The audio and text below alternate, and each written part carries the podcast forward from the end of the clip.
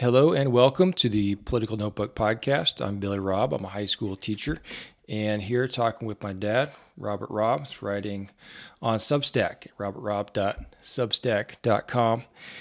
And this episode, I want to talk primarily about Proposition 308, which will be on the ballot in this upcoming midterm election. Probably get into some other immigration related issues that might impact the elections as well. So, Prop 308 would allow Arizona students, uh, regardless of immigration status, to pay in state tuition at state universities and community colleges. Right now, the Dreamers, these are people who are brought to the United States as young people but are undocumented, have to pay out of state tuition much higher rates uh, to attend these state universities and community colleges. And Prop 308 would basically uh, equalize the opportunity, as Fred DuVal wrote uh, today in, in AZ Central. DuVal pointed out uh, in his opinion piece that uh, 20 states already do this, including our neighbors in New Mexico, and that right now the tuition penalty often causes uh, talented young Arizonans to, to leave Arizona uh, to ten- attend other universities or colleges in other states. So, so first question here is, what are your thoughts on on Prop uh, 308, and, and, what else should our listeners know um, about this initiative? Uh, I, am in favor of the initiative. Uh, I think there is one legitimate argument uh, against it, uh, but I don't think it ultimately uh, is persuasive, and it um, falls short of achieving uh, fair treatment of uh, these young adults who, as you said, uh, came to these the country as children illegally um, and are not complicit in their um, illegal uh, status. The, the legitimate argument is that in-state tuition is subsidized, uh, and uh, young adults who aren't here legally can't legally work. And so, what's the point of subsidizing an education that can't be put to work? Um, I think that ultimately fails uh, because uh, we don't try to capture the value added of the taxpayer subsidy in most circumstances.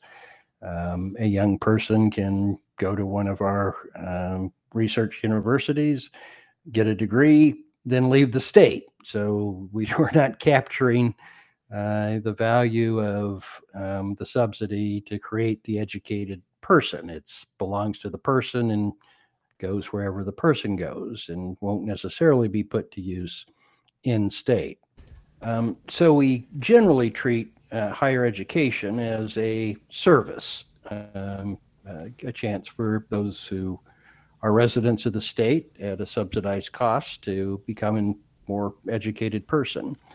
And uh, there's uh, no reason, in my judgment, to deny these young people who, as you mentioned, um, came here illegally uh, as children, aren't complicit in their illegal status, uh, from uh, having the same benefit of that service that we provide to any other student. And I think ultimately, this cadre of dreamers will get legal status one way or the or another, uh, and then they can put that subsidized higher education to use, and uh, most of them will probably put it to use in Arizona.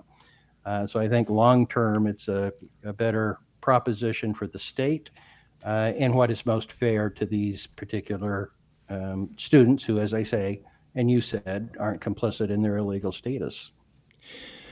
And the with with DACA status, uh, students can work now, correct? Uh, they can, but the court um, courts have uh, declared the program unconstitutional, and, and, I think that is a correct legal conclusion. Uh, and the current status is that there can be no new uh, DACA um, grantees. Uh, the current ones are grandfathered in for now while the appeal of the case takes place, uh, but no additional DACA um, grantees can be added. Yeah, this strikes me, and and I just I just uh, this came up in the in the Senate debate too, and it seems like this is a a, key difference uh, between the Republicans and Democrats right now is is whether there should be a pathway to legalization and and, and a pathway to citizenship for um, for dreamers. I mean, some some of these young people know no other country except for the United States. They were brought here at a very young age and grew up in in Arizona. Many of them.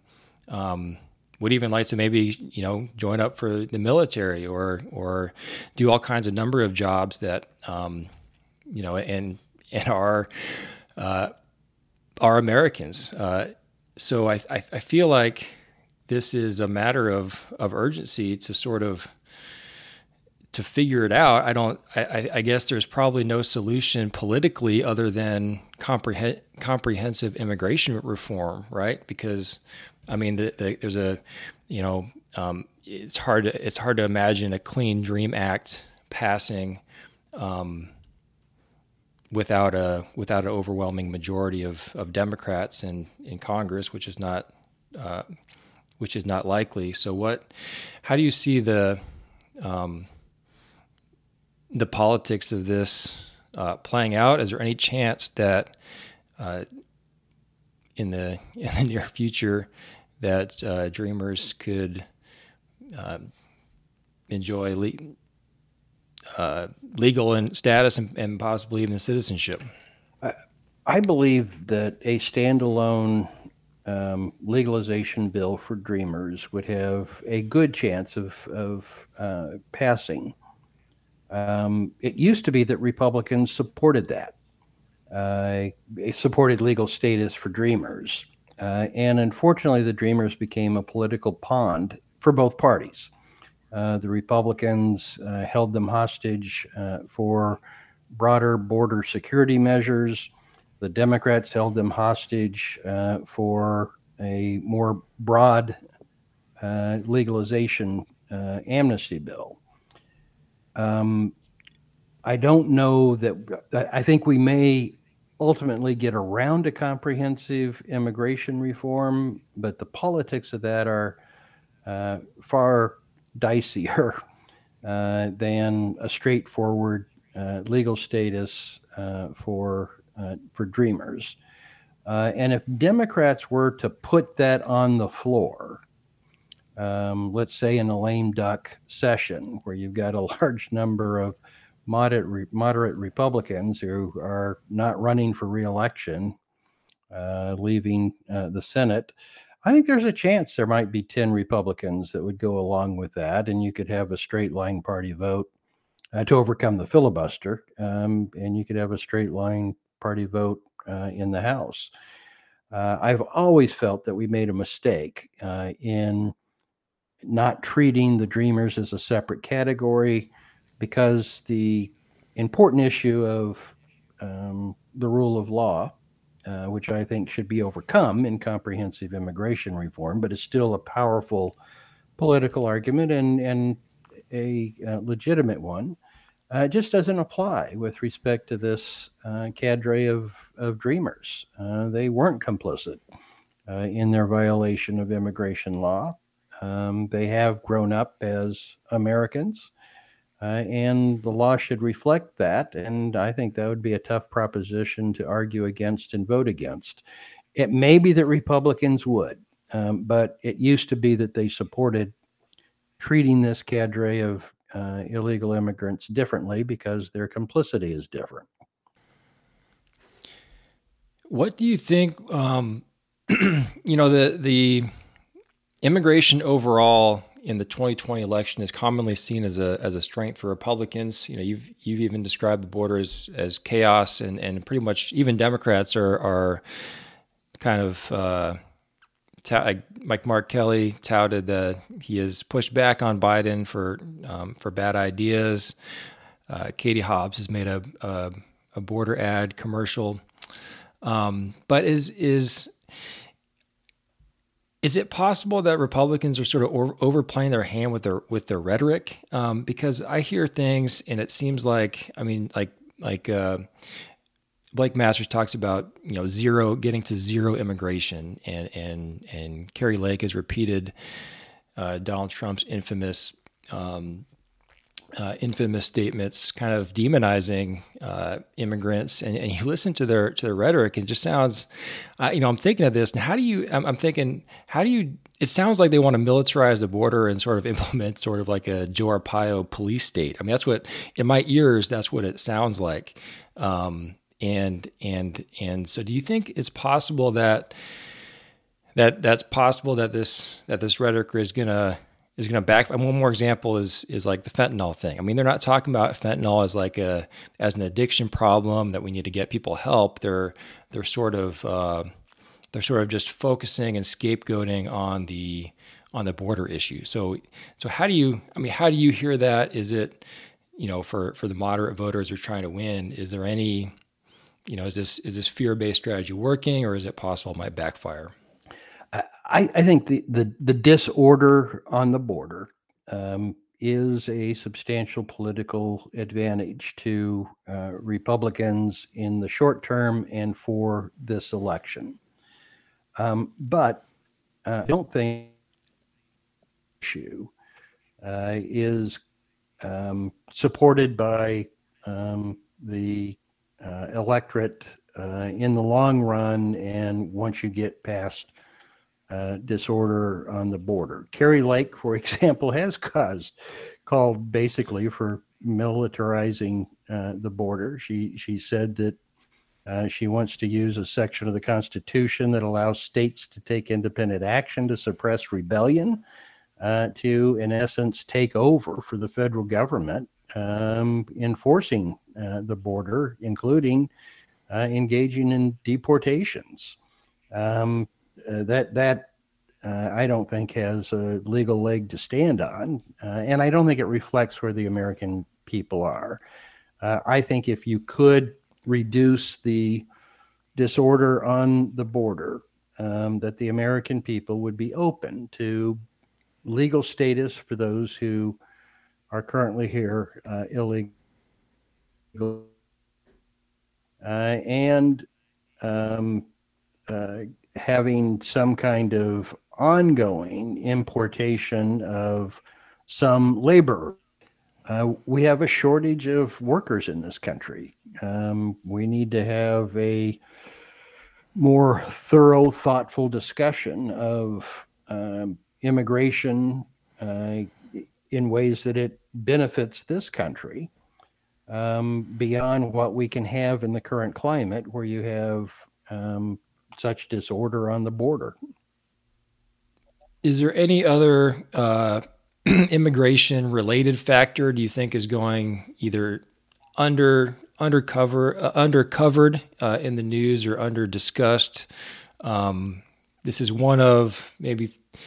I mean, is it? Um, it's one of maybe two or three top top issues that that people that people talk about. I mean, do you think it's the same for for swing for swing voters as it is for Republican voters, or is there any other any other like factor here that you think is being um, overlooked, um, either with Prop 308 or the, the, the immigration question in general? Well, I do think that the Democrats are mishandling the issue uh, because they're accepting uh, border security as the only element of it. Um, and, and, I think that it would be a mistake for a Democrat to deny uh, that uh, we have significant uh, disorder on uh, the southern border, and the federal government isn't doing its job. Uh, but uh, you can then move beyond that and to talk about things like treating dreamers fairly, giving them legalization and a path to citizenship the work needs of this country on a going forward basis, uh, the need for uh, immigration reform that provides um, easier and better pathways to legal immigration. Um, but uh, Democrats aren't doing that. Uh, uh, Katie Hobbs uh, has on her website a um, position paper on immigration uh, that does all that. But in her ad, she's just marching around the border like every other tough talking Republican. Well, she's not going to win that argument, uh, but there is a way to expand the argument beyond that single component. Uh, and I think that would uh, that that would, in terms of swing voters, uh, have a uh, chance for appeal and to neutralize to some extent the advantages, the advantage that Republicans have on the issue at present. But Democrats aren't doing that.